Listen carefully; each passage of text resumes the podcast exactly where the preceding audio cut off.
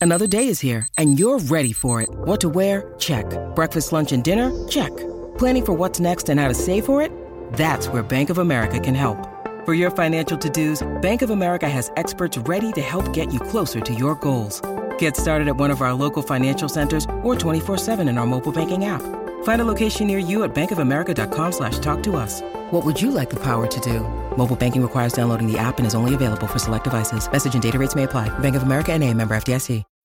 When you need mealtime inspiration, it's worth shopping Kroger, where you'll find over 30,000 mouthwatering choices that excite your inner foodie. And no matter what tasty choice you make, you'll enjoy our everyday low prices, plus extra ways to save, like digital coupons worth over $600 each week. You can also save up to $1 off per gallon at the pump with fuel points. More savings and more inspiring flavors make shopping Kroger worth it every time. Kroger, fresh for everyone. Fuel restrictions apply. Recorded at WeWork in Midtown Toronto, this is E2 Entrepreneurs Exposed, hosted by Adam Leventer. E2 is the podcast where great entrepreneurs tell their story. Hello, this is Will Hutchins from Espresso Capital. Espresso excited to be supporting the E2 podcast. As a leading North American venture debt firm, we're passionate about helping founders and entrepreneurs build successful businesses. We're also passionate about helping founders retain control of the businesses they build. Since 2009, Espresso has provided founder-friendly, non-dilutive capital solutions ranging in size from 1 million to 10 million to over 250 fast-growing North American technology companies. Please visit us at espressocapital.com to learn more and join the many founders that have used Espresso to help accelerate their growth. This is E2 Entrepreneurs Exposed, where we speak to all kinds of entrepreneurs doing amazing things in business and beyond. Today is my great conversation with Jayson Gaignard, named one of Forbes' top networkers to watch. Jayson is the founder of one of the world's most exclusive events for entrepreneurs, Mastermind Talks. This invite only three day retreat has a lower acceptance rate than Harvard University. Jayson also regularly hosts a selective and highly curated series of intimate dinners for business leaders called Mastermind Dinners. He's got a podcast called Community Made. Highly recommend you check that out. He's also been featured in Entrepreneur Magazine, Business Insider, and Tim Ferriss's best-selling book, Tools of Titans, among others. In this episode, we discuss Jayson's personal and professional transition from running a business he hated to launching Mastermind Talks, how he went about finding alignment, how money and happiness scale very differently, the business of curation, why it's not about how many people you can count in your network, but how many you can actually count on, and much more. So, with that intro aside, let's get to the very first episode of 2019. Here is Jayson Gaignard.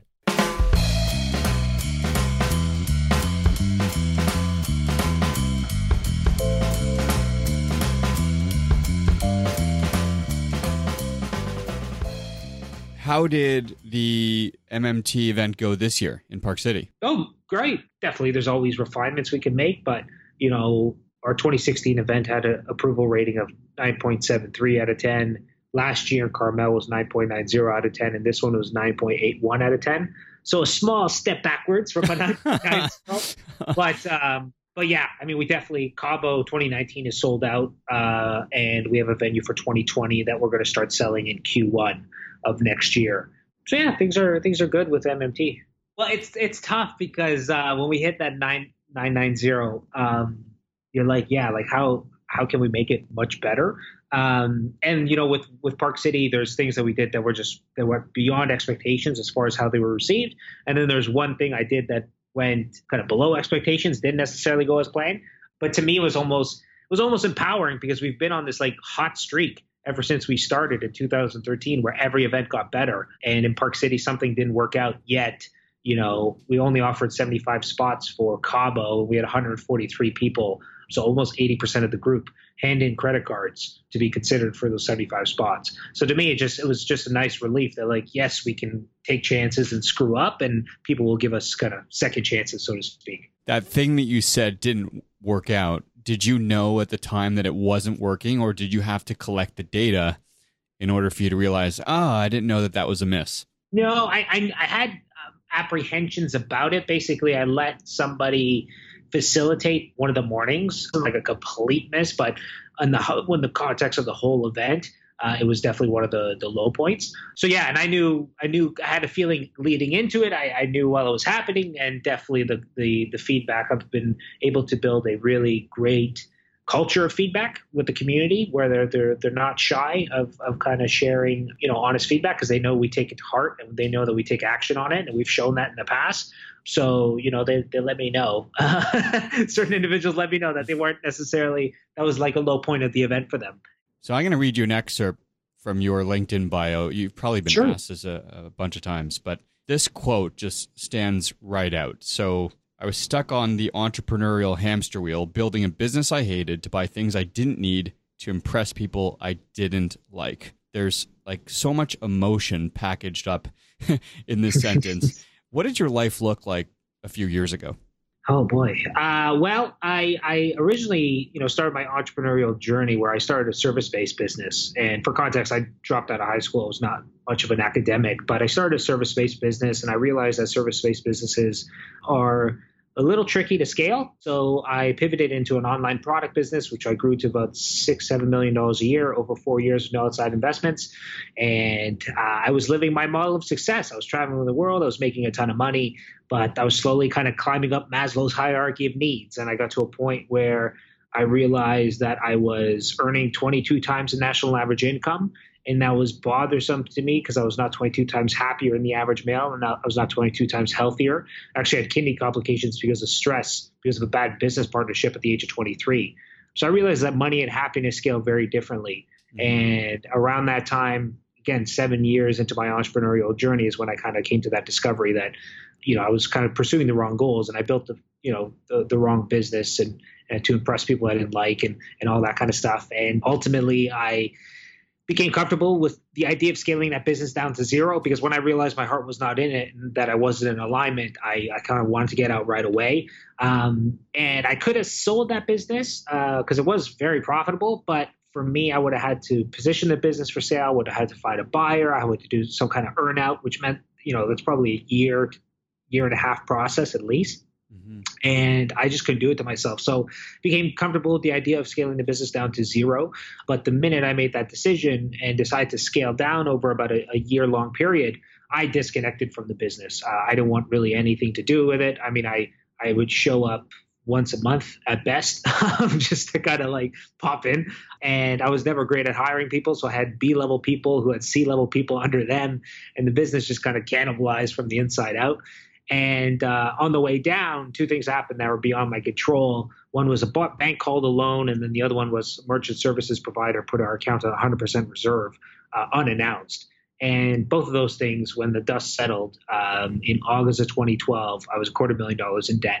And um, a friend of mine posted on Facebook that uh, they had an extra ticket to go see Seth Godin in New York. I got there, and it turned out the, the theme of the workshop was the connection economy and how there's huge value connecting like minded individuals.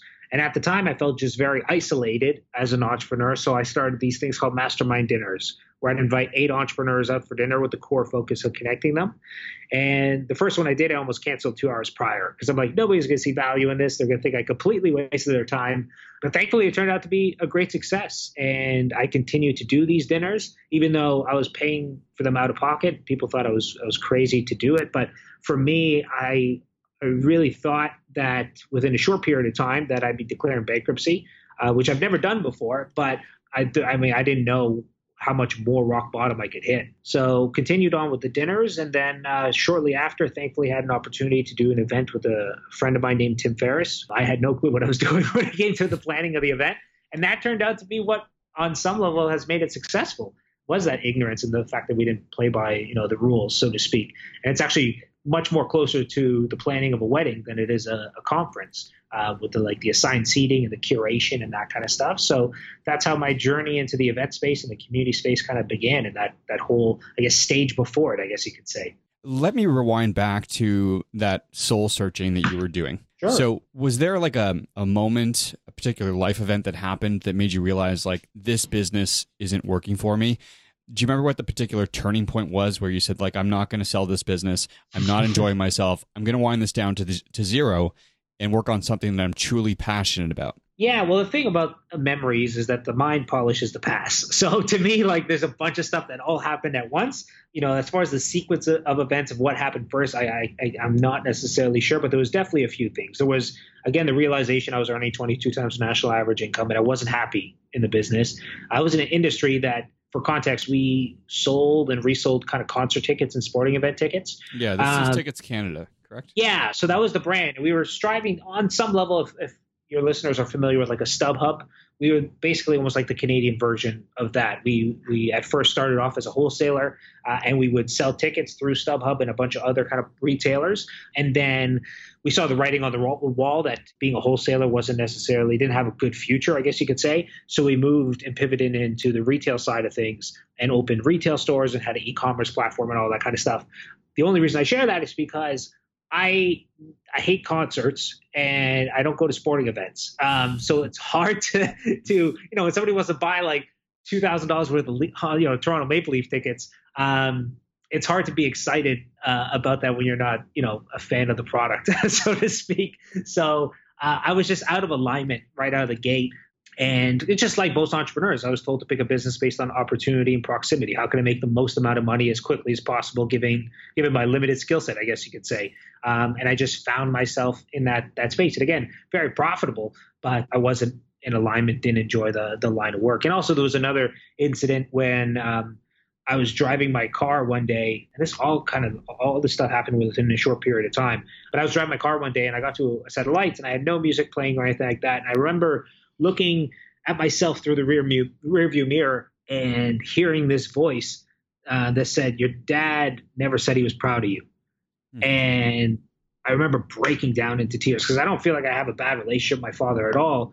But at that point in time, I realized one of what was my biggest driver to succeed in business was to basically prove him wrong. Do you think that there was even more pressure on you that you were putting on yourself, maybe personally or superficially, because you said you dropped out of high school and maybe you had something else to prove? Not necessarily, because I almost saw the whole not like dropping out of high school. Almost as weird as it sounds like a badge of honor. In the sense that not even a badge of honor it's just i was never an academic. Like i from the time i was young. And when throughout high school i worked full-time hours at other places. Like i worked at a IKEA, and every time they do a catalog drop, like everybody's all hands on deck within the company. I take like three weeks off of school because I didn't want to be at school. And I come back and I get all kinds of flack from my teachers and that kind of stuff. So I actually, yeah, I, I don't. Um, I, I, mean, maybe on some level, I try to to show that like you know traditional education isn't for everyone, and you can still be successful without you know that. Um, without going through traditional education. But it, all my mentors at the time um, had very similar models of success, which was just you know make as much money as possible. And I, I don't fault them for it. I mean, I, I, chose these mentors, and ultimately that was just the the path that I was on. Uh, but like I said, it was partly to to prove to to peers that I could do it, partly to prove to my you know family that I could do it, partly to prove to myself that I could do it. Um, so those are some of the drivers when you when you moved chapters and you moved uh, out of tickets business hmm. and into MMT, um, you mentioned mentors. So were there new mentors that you brought on that were sort of helping guide you in terms of finding alignment, finding what you were going to do next? It was weird because I had uh, almost a bad taste in my mouth, mouth with past mentors, only in the sense that they were, again, fantastic uh, and they helped me tremendously on the business acumen side of things, but I wasn't fulfilled. And, you know, looking back, they weren't necessarily fulfilled individuals either.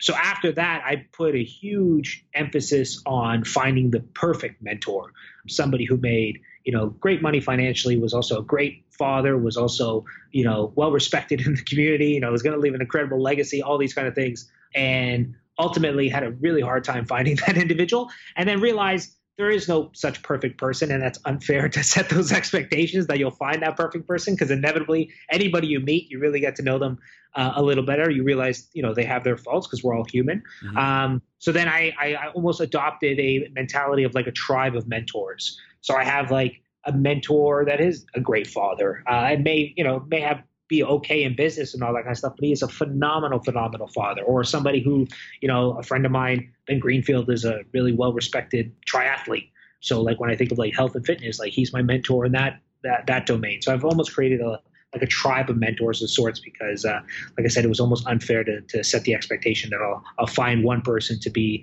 the, the, the be all end all uh, when it comes to, to mentors. So, tribe of mentors, good segue. Uh, you mentioned Tim Ferriss. Um, let's talk about the first mastermind dinner event. So, tell me about the whole Tim Ferriss book buying stunt. So yeah, when I was in that kind of transition period, I was doing those dinners, and historically would wake up really early in the morning because I was I had a daughter. Uh, well, I still have a daughter. She's six now, but I was a, a, new father at the time, and my daughter was six months old, and I was having a really hard time adapting to being a dad.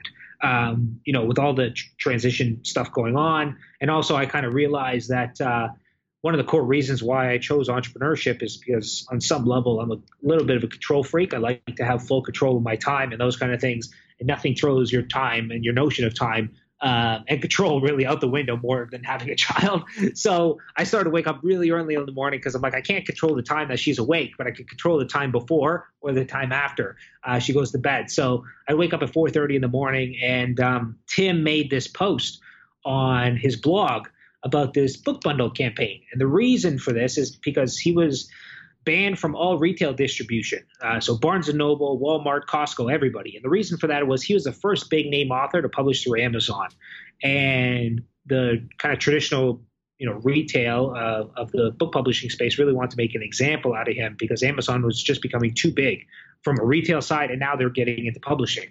So Tim, being one of the best book marketers I know, created this book bundle campaign where if you bought five books, you get additional resources. You bought 25 books, maybe do some kind of webinar with you. He had this Hail Mary package that if you bought 4,000 books, he'd do two speaking engagements. So I reached out to Tim directly and I said, uh, you know what, I'll, I'll, take the package. And he replied right away because it was he was still up. He's in it was San Francisco time at the time, um, so he was he stays up late. And so I think I emailed him probably like five in the morning. He replied right away. He's like, "Well, we'll connect tomorrow morning when I when I wake up." so uh, we I that was kind of the deal. I bought four thousand copies of the book. It was eighty four thousand dollars. The problem was is that again we we didn't know how we were going to make rent. And in my last business, I didn't I all my previous businesses I never raised money. I built them all with credit cards. And from a limiting like his belief perspective, I've always been terrible at asking for things from people, and that's just the way kind of I was raised. Is you know to do everything on your own, and that's the you know the proud way to do it, and all that kind of stuff. Mm-hmm. Um, but in this case, I had no choice. My back was up up against the wall. I had to come up with eighty four thousand dollars in three days because it had the order had to go through that week. I called the first person and he said, uh, "You know, that sounds super interesting. Can you come back to me with numbers?" And I told him, "Yeah, sure, I can, but ultimately I don't think in numbers as an entrepreneur, generally speaking. Like I think broad numbers, and if it makes sense, then I'll go for it. I don't think uh, you know nitty gritty numbers. And also at the same time, I'm like this is an industry I have no experience in. I don't even know how it works. I don't even know if Tim is worth eighty four thousand dollars. So I'm like I'm probably not going to be able to provide him with good numbers, but I'll keep him in my back pocket.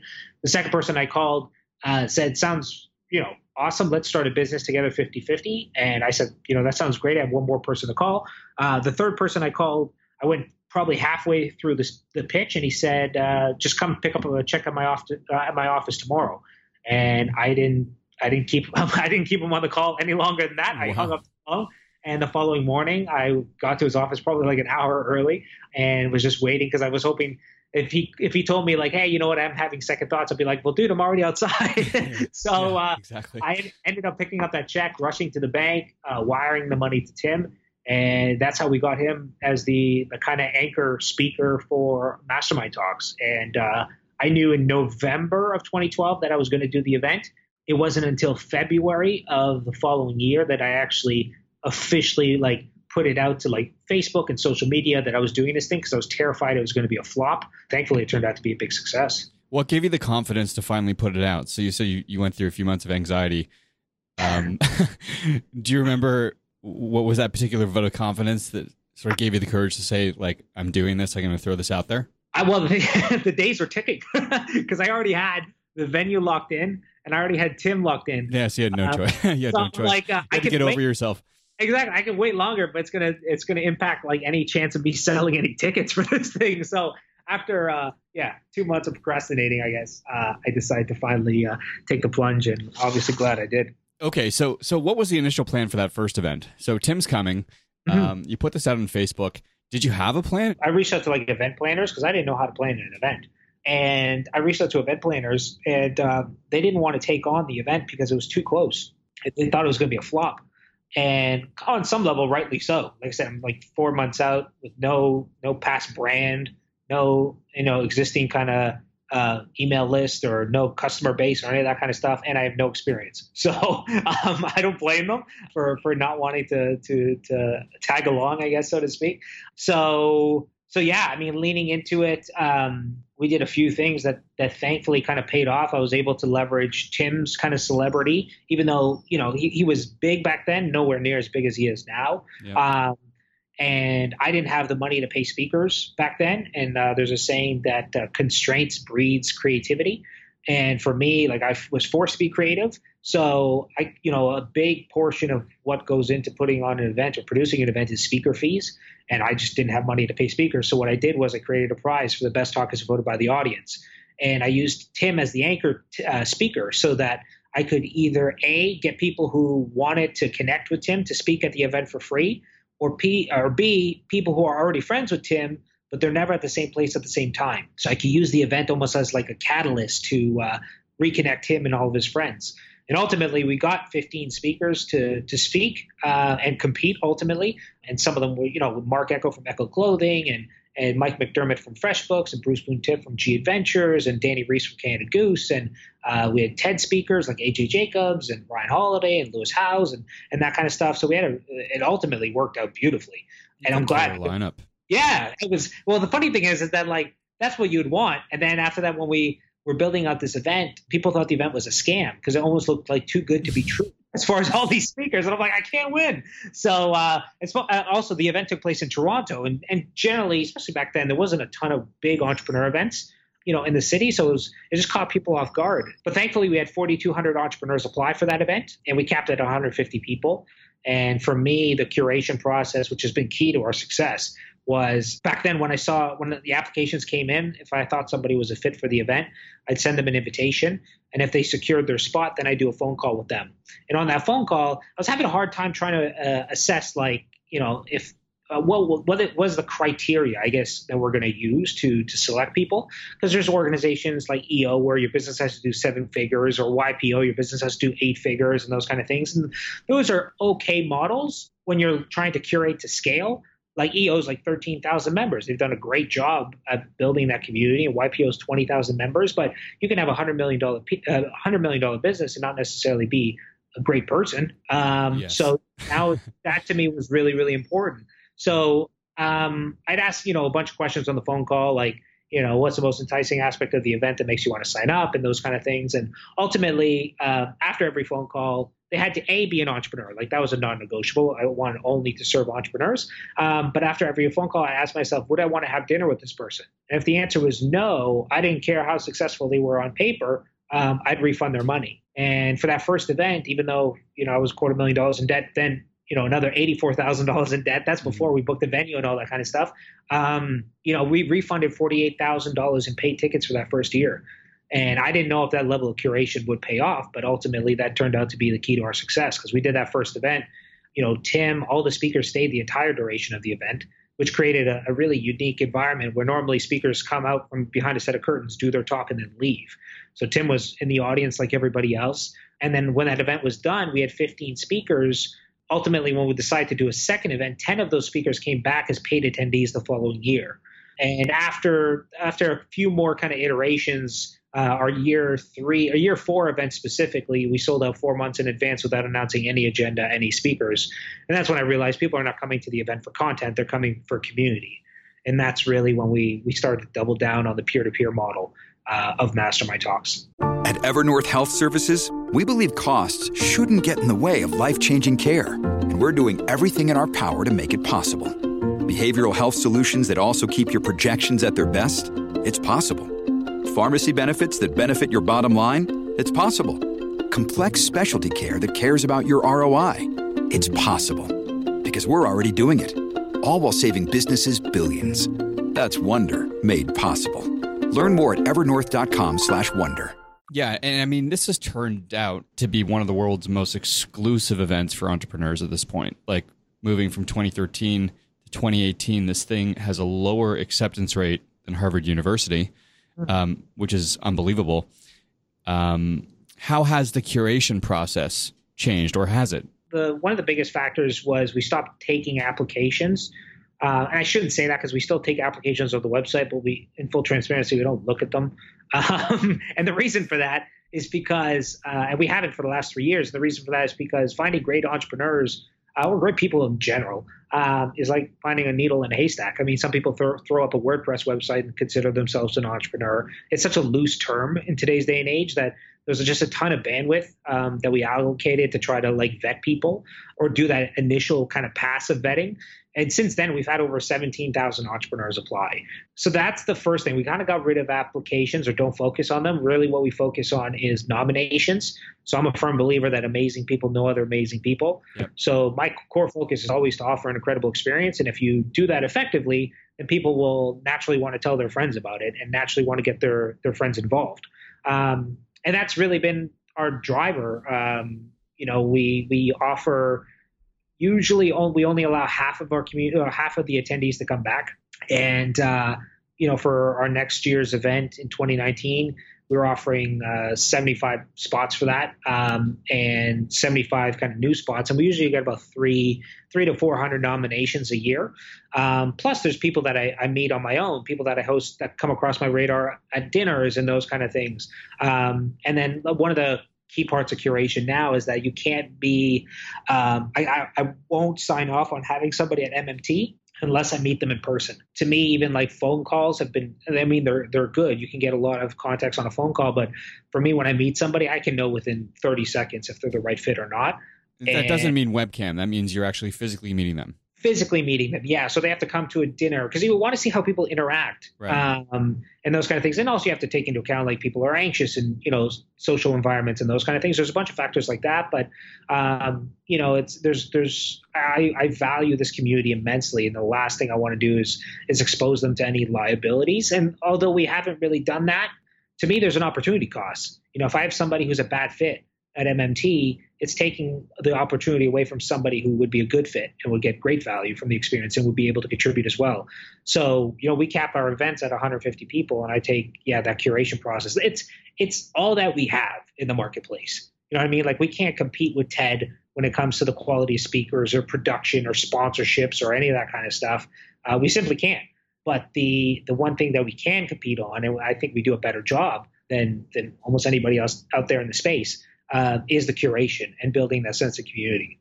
So when you say you cut half, right, going from year to the next, mm-hmm. that's a like that's a big number. Like, how do you suss out whether or not fifty percent of the audience in 2018 is or isn't going to be suitable for the following year? Yeah. So that well, so historically, until two years ago, it used to be a third. So we only allowed a third of the attendees to come back. Hmm. And for us, when you have success in this industry, the common strategy to scale is more events or bigger events.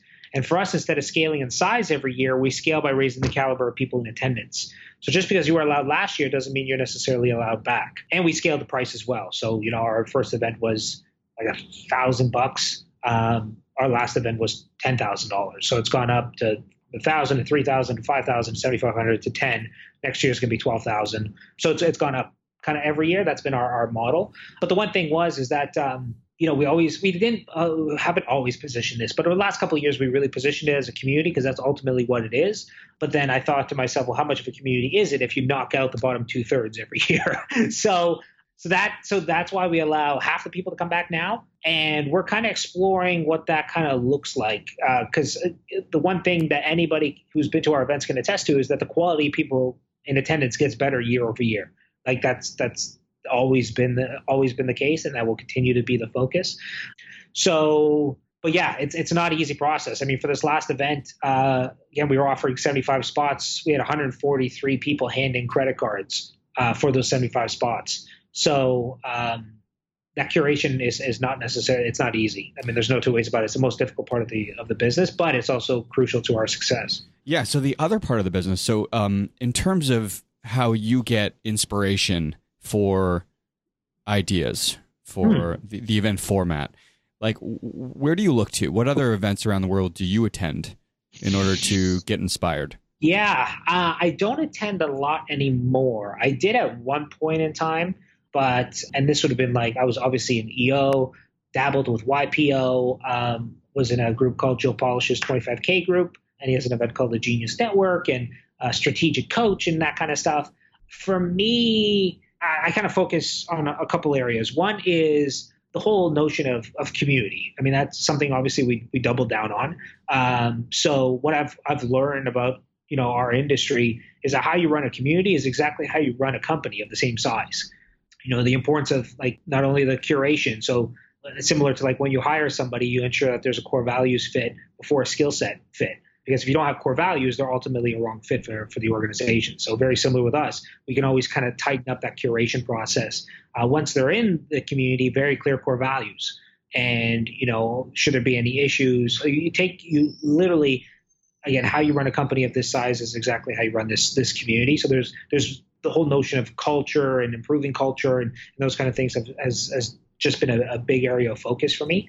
Um, and then also, um, experience design. So uh, again, our events tend to be rather high touch. There's a saying that um, business like life is all about how you make people feel. It's that simple and it's that hard.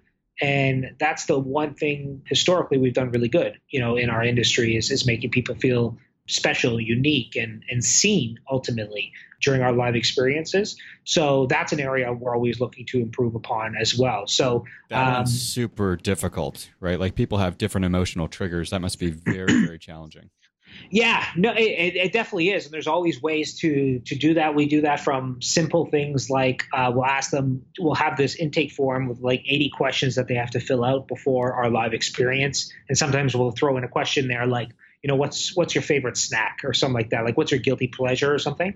And one year we surprised everybody with whatever that item was. Literally, everybody went out for a break. They came back and all their favorite items were on the table. So that's like one example of, of you know, making people feel kind of seen and valued.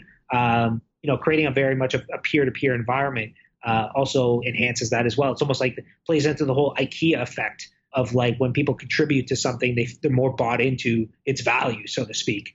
Um, that's another way. We do a lot of stuff in the off season where we try to pay attention to people's wins. Um, so if they're in the media, they got an award, uh, those kind of things, we praise them within the online community.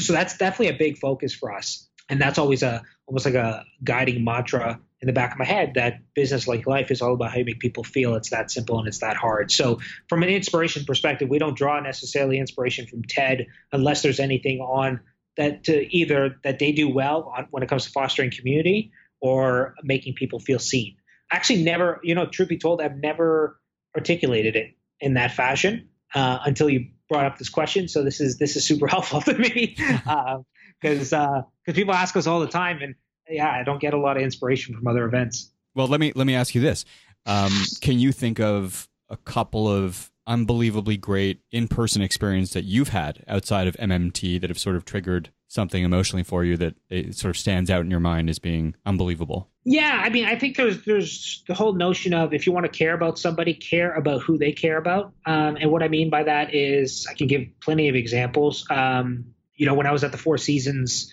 in Mexico, um, you know, we go to check in, and uh, on our bed or on my daughter's bed is like a plush toy and like these sponges that have her name kind of spelled out and it has they have this like little kids robe and slippers and all that kind of stuff. And to me that's an incredible customer experience. Like it's it's, it's almost hard to wow me on some level mm-hmm. because you know i'm staying at the four seasons and those kind of things and it's very common to like want to wow you know the, your client so to speak.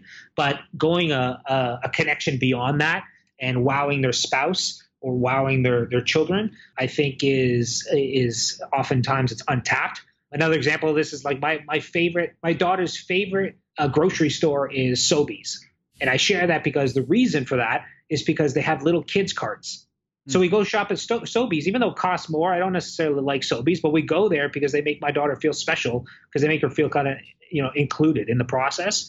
Um, same thing when you go to like uh, oh, we've stayed at five star hotels all across North America, but my daughter's favorite hotel by far is the Chelsea Hotel in Toronto, which is a three star hotel at best.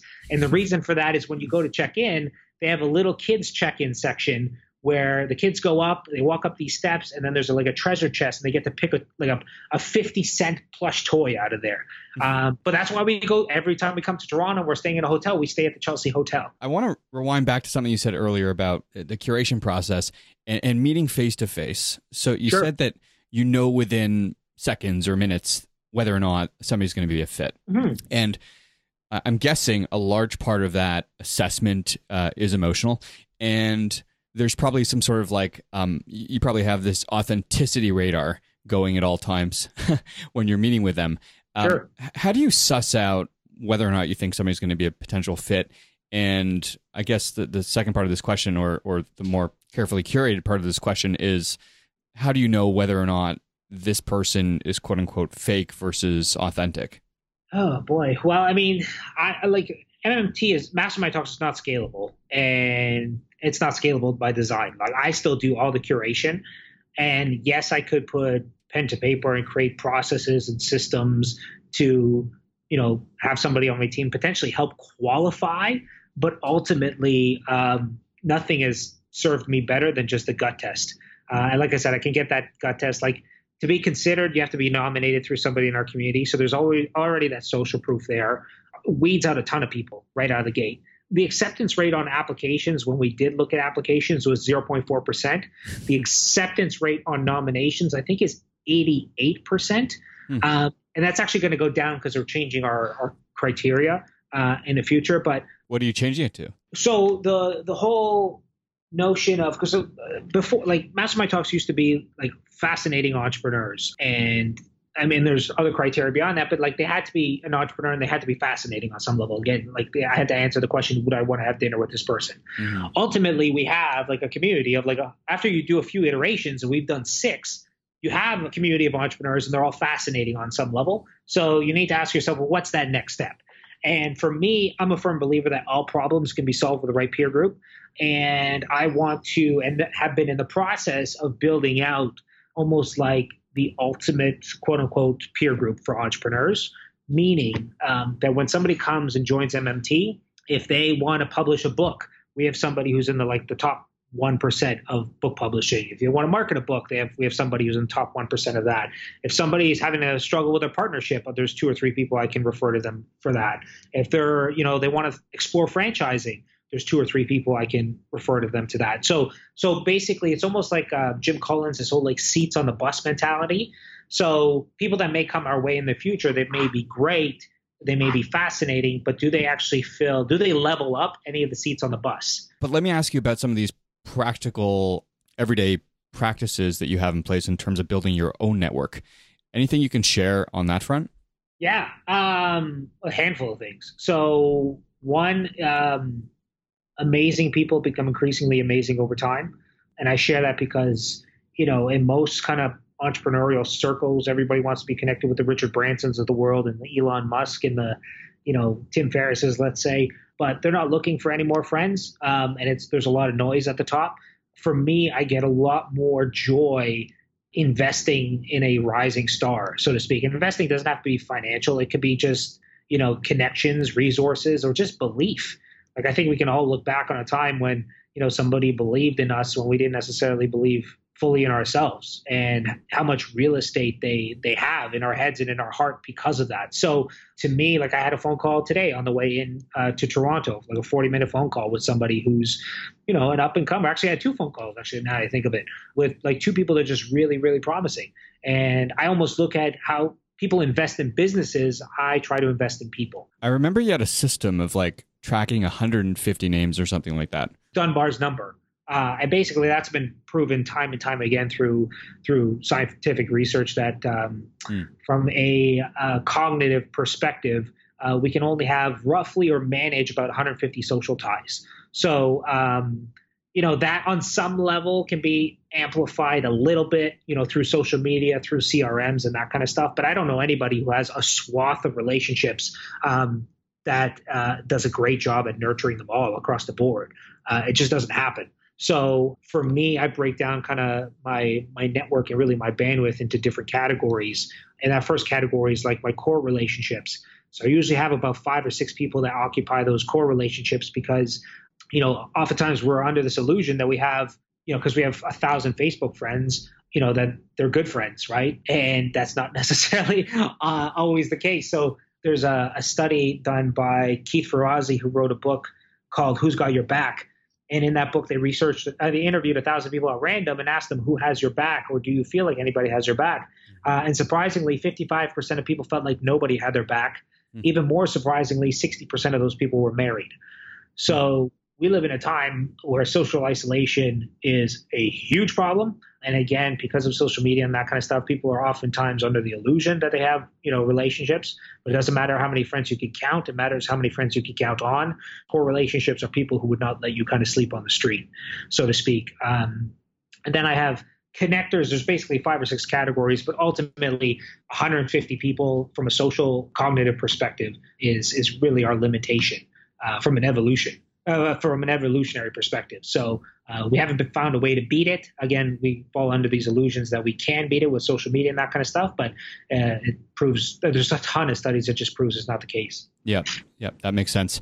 I actually pulled three or four mutual friends of ours uh, who've been to MMT and asked, "What questions should I ask oh, Jayson?" Oh my! Um, so in the that's last getting, few minutes, that's getting interesting. In the last few minutes, I got to ask you these few questions on the behalf of others. So the first one: How did you meet Tony Hawk? Charity auction. So uh, I've done this before, where to get access with. Uh, uh, and I wonder if the person asking this question actually knows the backstory. Probably not. Um, but I um, one of the ways, so a friend of mine named Steve Sims has a company called Bluefish, mm-hmm. and they're one of the the most well regarded kind of concierge firms um, in North America. So if you want to, you know, uh, meet Elton John, or you know, if you want to have dinner at the Vatican and be serenaded by Andrea uh, Andrea Bocelli, like that's the type of experiences they put together. And one of the things I got from him was that the way they they they facilitate a lot of these experiences and get their foot in the door with these celebrities um, is uh, going through their charities and making some kind of contribution. So uh, with Tony, I did something similar. I think I contributed to his Tony Hawk Foundation, and then which builds like skate parks in at-risk kind of areas, and uh, ended up. I, I, think the package we we figured out was just we were going to go like meet him at his place in Calabasas, um, and after that parlayed that to, to have him at uh, at MMT. Um, there's a few people like big names that I've kind of built relationships with in the same the same way. I kind of go through their foundations to do like a lunch. Like Chip Wilson was one of them um, from Lululemon. Same same exact thing. I you know did a contribution to go on a hike with him, and then slowly start to build a relationship from there. Um, so cool. I've, I've, used that technique quite a few times. Hmm. What's the most meaningful conversation you've ever had at an MMT event? These aren't meant to be easy, by the way. No, well, good job. Um, I, I, think the most meaningful, and it wasn't even a conversation. It's just it's a very top of mind, and by far was the most impactful thing we ever did at our live experience was this uh, this activity called Step to the Line. Mm-hmm. And basically, how it works, it was facilitated by a friend of mine named Kat Hoke, who uh, ran an organization called Defy Ventures, which helps men and women transition out of the prison system into entrepreneurship. And they have a great success rate. And we've had some of their uh, graduates come to MMT on scholarship. I've actually, uh, last year, I went well, for my birthday, actually, I, I, donated, quote unquote, donated my birthday, and 30 of us went went to prison on my birthday to mentor um, some of these individuals. Wow. And while in prison, she facilitated the step to the line activity. And basically, how it works is um, there's a line kind of dividing the room, and then people step on both sides of the line. And uh, when she says a statement that rings true, uh, you step to the line. And you know, in the context of that prison, it was you know who here heard a gunshot before the age of ten, and inevitably all the inmates stepped forward. All the vol- no, like none of the volunteers stepped forward. Or who here grew up, you know, in a single family home? All the inmates stepped forward. None of the volunteers stepped forward uh, who here, you know, grew up in a home where there was less than 10 books. All the inmates stepped forward. So it was just a really powerful visual exercise. And you go through like a, a slew of questions and they, they get more vulnerable and more intimate as you go along. And we did that at, at Mastermind Talks. And, you know, we had questions like, you know, 2018 has been my most challenging year and then you see people step forward that you know are close friends that you wouldn't necessarily expect that to be the case or you know i struggle with depression or those kind of things and halfway through the exercise people were bawling, like absolutely I bawling, imagine. broken open, and it was beautiful, beautiful experience. So that was far more impactful than any conversation we've ever had. But when you when you made mention of like what's more more impactful things, that's that's definitely it for sure. Okay, last question. Super super difficult one. What's the deal with sourdough bread? What's the deal? Sourdough bread's amazing. You know, it's funny. I actually had a, a conversation. I was interviewed for a podcast probably two months ago, and I know Tim Ferriss asked this question on his podcast. Is like, what's a, a purchase that you've made recently, a hundred dollars or a hundred dollars or less, or something like that, Yeah. that has brought like a lot of joy or something. Uh, and I said proofing baskets. Like that's the Mhm. first thing that came to mind because they were expecting some kind of like app or like you know Mac attachment or something like that. Uh, and I said proofing baskets. Um, no, I just I I don't know. I got into sourdough baking. Um, I did a class and just fell in love with it. I have very much like an addictive personality. So you know, I used to be very big into martial arts and did that sometimes twice a day. Um, and then I yeah, I, then it was you know I, that showed up in business, that showed up in other hobbies, um, and then most recently with with sourdough. And it's it's one of those things. It is. Uh, it is, uh, dude, I can't. I'm speechless. It's, it's it's amazing. I mean, I do it two, three times a week. There's so many different variables. You have to definitely relinquish the whole notion of control because you don't know how things will turn out. There's there's a surprise and delight element to it. It's just a beautiful. It's a beautiful craft, and it's not easy by any stretch. So you just have this huge appreciation for artisans. And it's funny because right across the street from here, there's a place called Sud North. I think it's called or Sud Forno. Sud Forno, um, which is like a Italian bakery and they have this wall of like breads and to me i'm like this is like me walking into a museum like it's the most beautiful thing is like seeing these breads because i know they're not easy to make and they're just absolutely beautiful and absolutely just unique so uh, yeah i can go on and on about sourdough All right, Jayson. So, in the last few minutes, um, Sure. where do you want to point listeners to for more information on obviously Mastermind Talks? We didn't even get to the podcast, uh, but I'll mention Yeah. it community made. Um, and of course, your book, Mastermind Dinners. Where can people find out more about you? yeah so i mean um, i kind of shot an arrow at the application process for mastermind talk so you can go to mmt.community uh, and you know uh, apply there if you do know somebody who's been to mastermind talks again that'll take you uh, a much longer way our 2019 event sold out and we're focusing on 2020 soon um, yeah, I have a podcast called Community Made, and it's a season based podcast. So, season one was all about the notion of scale. Um, and I have a kind of almost like an anti view on scale. Uh, but I also brought on guests that you know have scaled really large companies to kind of challenge me that on uh, challenge me on that notion. Uh, season two is all about relationships, so everything I know about relationships, um, from how to network at events as an introvert to uh, you know having a mentor mentee relationship and structuring that effectively uh, can all be found in that podcast community made uh, and besides that the usual usual kind of social channels if you want to see my sourdough bread just go to instagram jayson gaignard uh, and uh, but yeah nothing nothing necessarily i want to point them to specifically That's your next business, by the way. Um, i i saw a bakery saw a bakery for sale recently i'm like i don't know i don't know maybe we'll see we'll see i you don't have to got, scale it. You can keep it mom and pop. Exactly. Well, I I have big things on the horizon with uh, with MMT and a new organization that I'm launching. So uh, yeah, sourdough may have to wait a little bit. So I'll, I'll keep it as a hobby. All right, sounds exciting. Um, appreciate you taking the hour, Jayson. This was a pleasure. Thanks for coming on. I appreciate you having me on. Thanks, man. Okay, we'll talk. Take care. Thank you for listening and being a part of E2. E2 is brought to listeners in part by Scriberbase, building subscription businesses for retail brands. Visit scriberbase.com for more info. Indochino, made to measure suits and shirts at a great price. More at indochino.com. And WeWork. WeWork is a global network of workspaces where people and companies grow together. WeWork, where businesses thrive. More at WeWork.com. Your positive support means a lot to us. So if you enjoyed this episode, please subscribe to the podcast on iTunes, Google Play, or wherever you consume your audio. Until next time, make today count with whatever it is you're working on.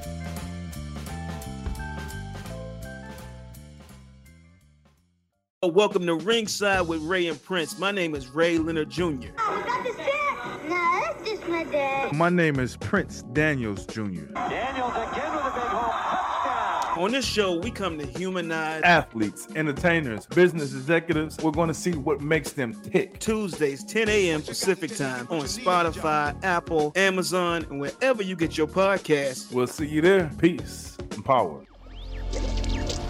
Electricast. Hey